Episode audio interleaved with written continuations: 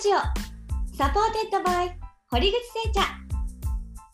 日本茶ビジネスの未来を探求するティールームラジオ。この番組は鹿児島県志布志市の堀口製茶の提供でお送りしていきます。皆さんこんにちは。パーソナリティの中島美恵です。おやっとそうです。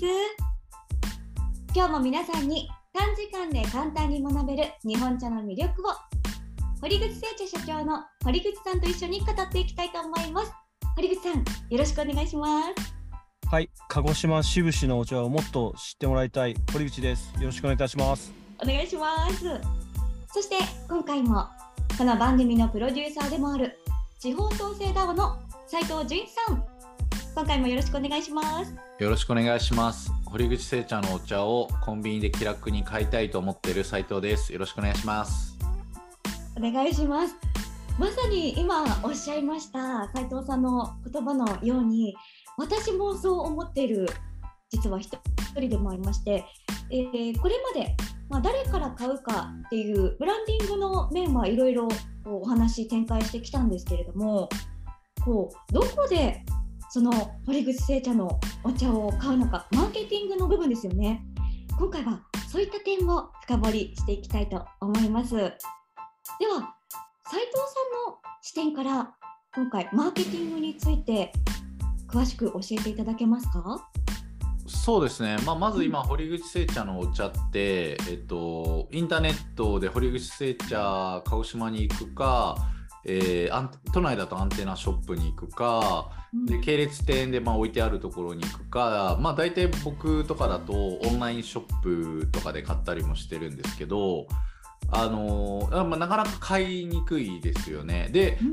まあ、何かっていうとやっぱアカウントを作るのがすごく大変で、でそこはやっぱりすごい障壁になってるので、まあ、サブスクになってたりだとか、あのーやっぱりコンビニとかで買えるっていう風になるとすごい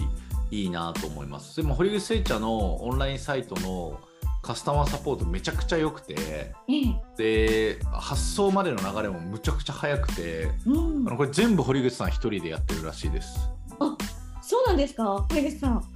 はい、そうなんですよ。だからなかなかちょっと志布志から離れられなくて、あのそこをちょっとどうにかしたいなと思ってるところです。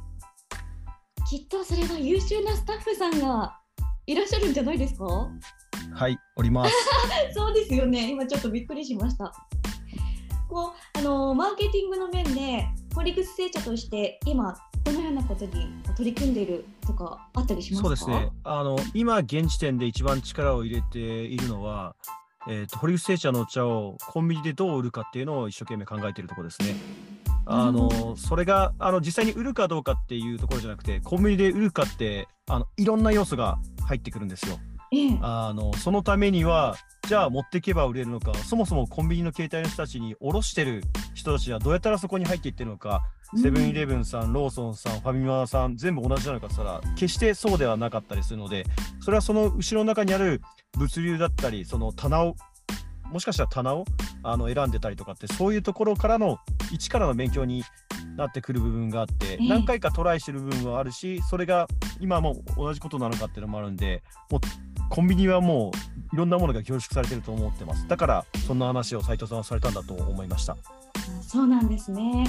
確かに今本当にコンビニで何でも手に入る時代ですし、こう堀口製茶のお茶がコンビニで手軽に買えたら本当にいいなと思います。でもこうコンビニで売るといってもいろいろなこう形状、例えばペットボトルなのか、あのー、ティーバッグで売るのかとか、粉で売るのかとか、いろいろ売り方があるじゃないですか。そうですね、うん、どういったこう売り方とか何か考えていらっしゃったりしますか？はい、それこそ今コンビニに置いてるお茶がどんなお茶があるのかって今おっしゃったところと、僕らが持ってる今お茶としての武器が何があるのかで、今うちの中で皆さんが求められてるお茶ってのは何があるかって、この例えばこのみっつの視点を見た時に、その重なりある部分がどこかっていうところでプライシングの話もまた出てきて、そのプライシングに対してのあのお茶が何が合うのかってところでできたものをまた飲んでもらって、皆さんが買いたいお茶になってるかどうかっていう、これの繰り返しかなっていう僕なりの理解をしているところです。なるほどですね。もう今のお話を受けて斉藤さんはどう思われますか？まあ、おっしゃる通り、うん、本当にどこでいくら売るかっていうのはすっごい重要なんですよね、はい、あの例えばナチュラルローソンで置いた方が売れるのか、うん、セブンイレブンで置いた方が売れるのか、客層全然違うじゃないですか、はい、でもう僕セブンイレブン大好きなんですよ。セブンイレブンのアプリを見るのが大好きで、えー、クーポンでじゅうえんとかさんじゅうえん引きになった時の快感たらもうないくらいセブンイレブンが好きなので、はい、あのセブンイレブンちょっと遠かったらセブンイレブン行くぐらいなので、セブンイレブンにパッと置いてあったりとか、それこそ和菓子の隣に置いてあったりとかすると絶対飲むし、例えばもうコーヒーよりも今僕お茶よく飲むんで、はい、お茶がこうバシッと置くとこう深蒸し茶みたいなのが出てきたりすると、ほっと一息ついて電車の旅とかもまた変わって面白いなと思うんですね、まあ、そこもいいし、まあ日常の中にあるっていうのもいいけど、家に届いたりとかってする、はい、あのサブスクもいいと思うんですけど、なんかその辺を堀口さんどうですか？今サブスクのお茶のサービスも結構出てるみたいですけどいかがでしょうか？そうです、あ、はい、あのそれこそサブスクのお茶やられてるところもあの何件かリサーチはしてて、で自分も実際そこのサブスクのお茶を買ってえどんな付帯サービスがあるかっていうのを見てって、でそういった時に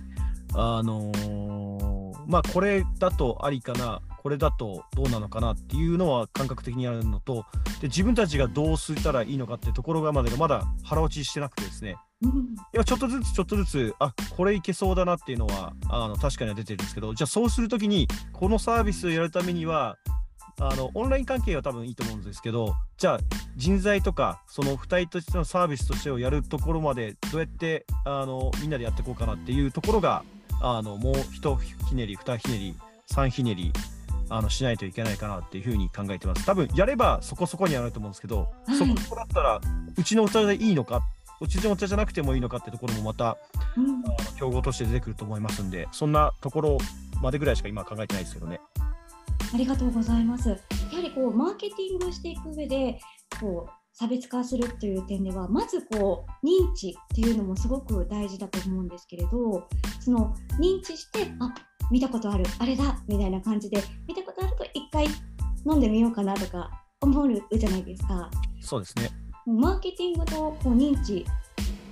こう一緒に広げていくためにどういう戦略をしていけばいいか、斉藤さんぜひ教えてください。いやまさにそうで、サブスクのやり方で言うと、はい、あの、うん、まずファン作りで絞った方がよくて、はい、例えばきゅうひゃくはちじゅうえんでいちねんかんでろっかい届く送料込みとかってなると、まあ、赤字覚悟なんですけど、まあ、赤字出さなくていいんですよね、うん、さんキュッパでも別にごせんえんでも、まあ、もっと高いからあの確保利、えっとまあ、いちまんえんでもいいと思うんですよいちねんかんに。まあでもお茶、あの堀口製茶のお茶の弱点があって、やっぱ美味しいからすぐなくなるんですよね。であれも飲み方のレクチャーをしたらよくて、俺結構バーって入れちゃうんで、あのリッチな茶葉をですね、